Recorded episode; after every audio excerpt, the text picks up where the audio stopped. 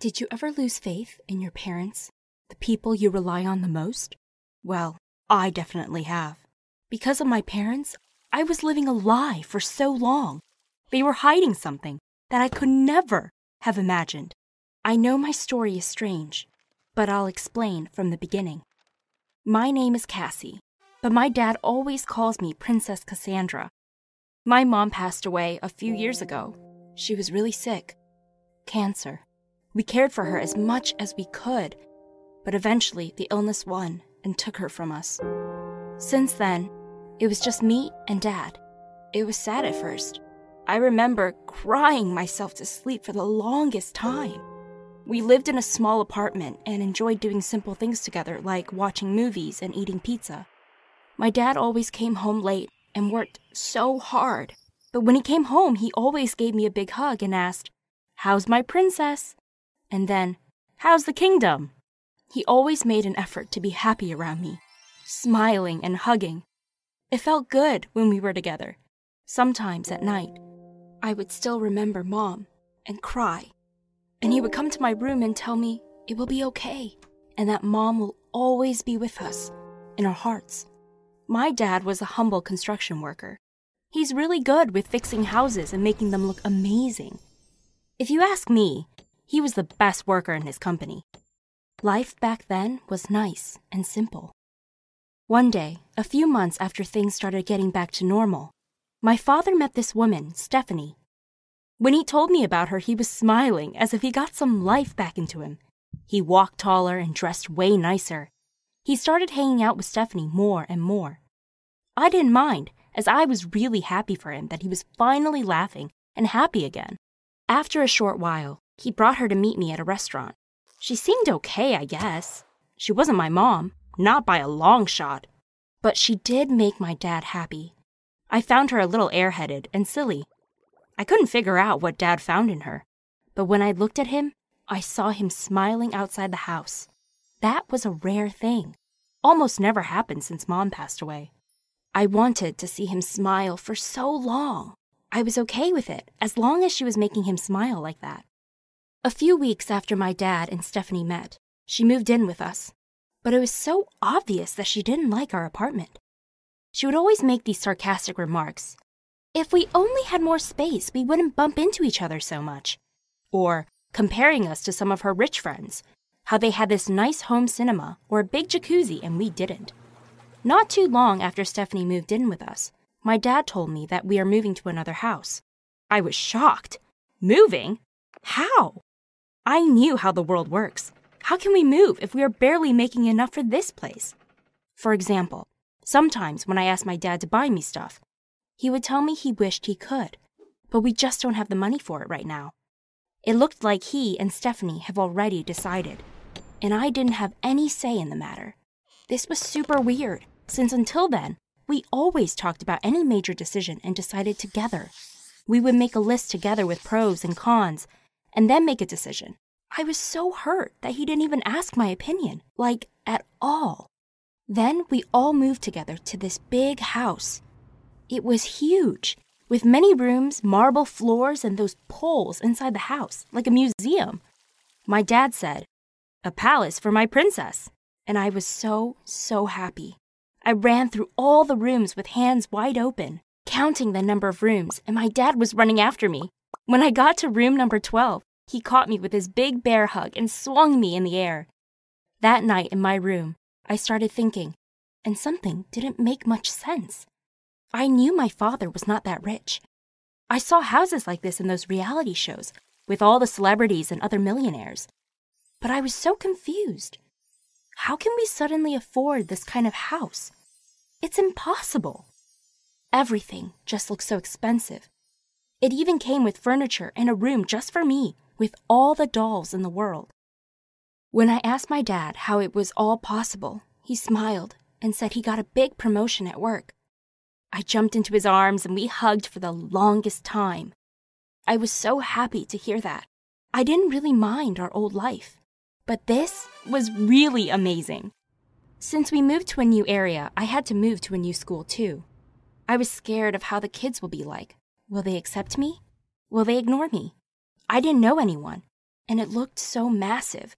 They even had swimming pools in the school, not to mention the eight tennis courts, baseball, football, and soccer fields, and an absolutely huge gym. I had to make new friends, join new clubs, know all the shortcuts to get to class. Everything was new and all, but after a little while, it got easier. This school was different from my old one. Everyone here was so fancy. With their nice shoes and expensive makeup, it was as if I entered one of those Hollywood shows with all the rich kids. And yes, they gave me a uniform with that skirt and that bow. It was okay, but I felt like everyone was looking and judging everyone all the time. It was weird. And it felt really weird. They never showed that in the movies. The other night, I heard my dad and Stephanie arguing in whispers when they thought I couldn't hear them. Stephanie called my dad cheap and lazy, but that's impossible. He was never any of those things. He gave us this amazing house and everything. We were living like royalty. That winter, my dad took me aside and told me that we had to move again. Again, super weird. We just moved to this big fancy house and now we have to move again? What's wrong with this house? Moving again meant starting over in the new school, and oh my god, I finally started having friends again. And all the clubs I joined, the debate team. Oh no, we have a match next week. It felt as if Stephanie was behind this. Dad wouldn't do this to me. This must be why he was acting so strange. And he didn't ask me. Again. I was so angry at her, at him. Why would they do this to me? Why would they rip me from my friends and for the second time? This is unbelievable. And when I told him all of this, he shouted at me for the first time ever Stop being such a baby. We need to move, and that's final. I was shocked stiff. He scared me. He never behaved like this. He used to be just like a monk. Always happy, always calm. What is happening here?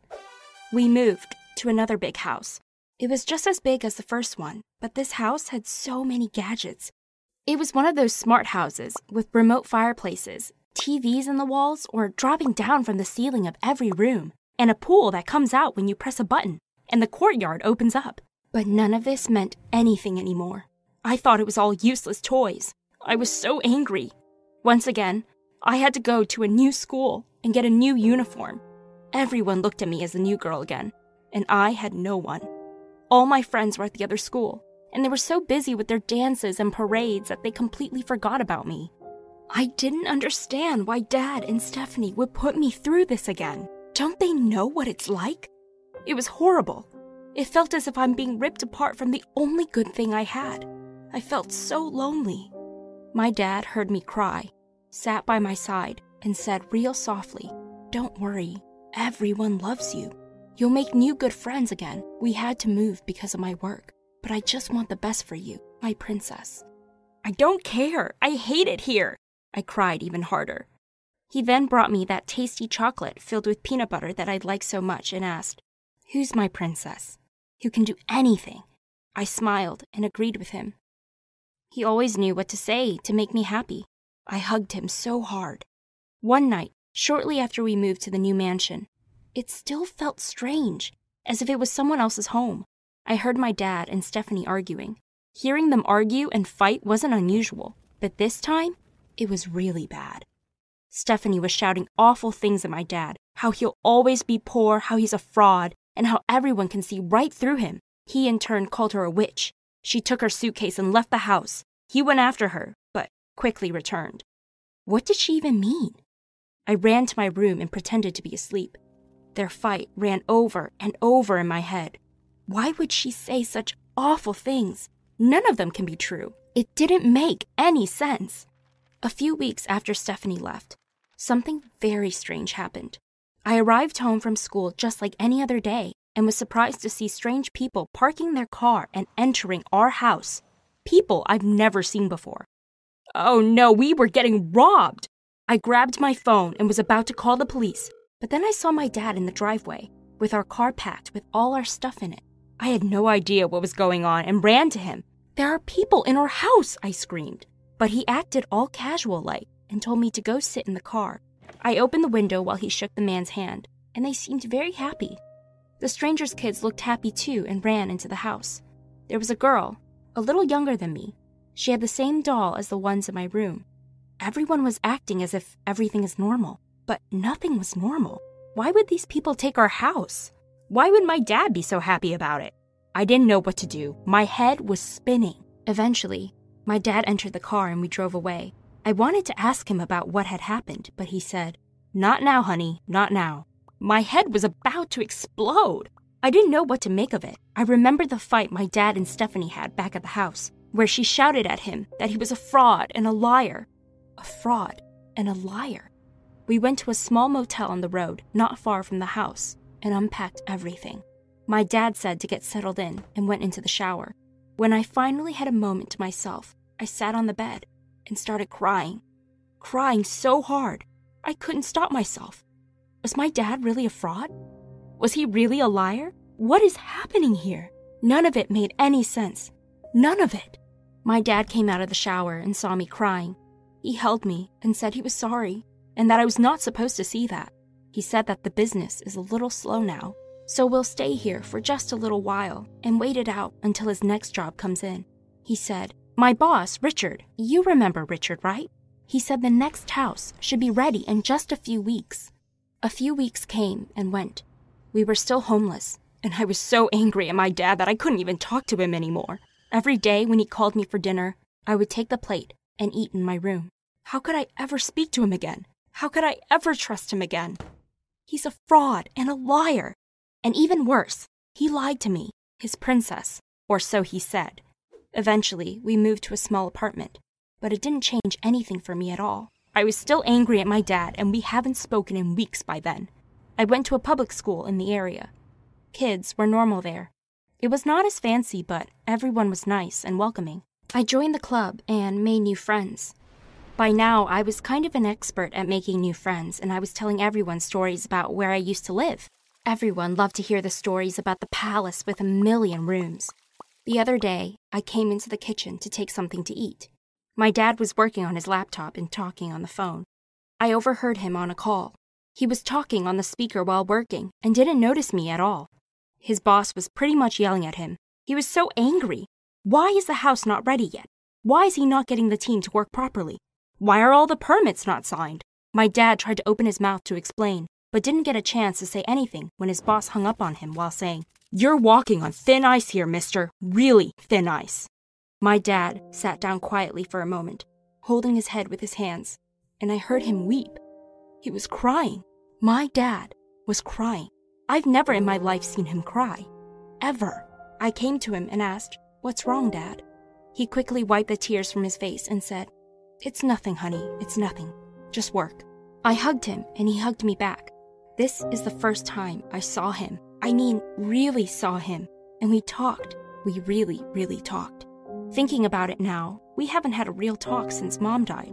He told me how sorry he was for the whole thing with Stephanie, how she wanted to impress her rich friends and feel rich, and how she made him live in the houses he was fixing before the owners came back from their summer homes. He asked if I remembered all the brunches we hosted with Stephanie's friends and told me how she threatened to leave him if he didn't do it. He was so sorry. He said over and over how he felt so lonely and thought he had no choice. I told him I felt lonely too, and that he'll always have me. And we talked for hours.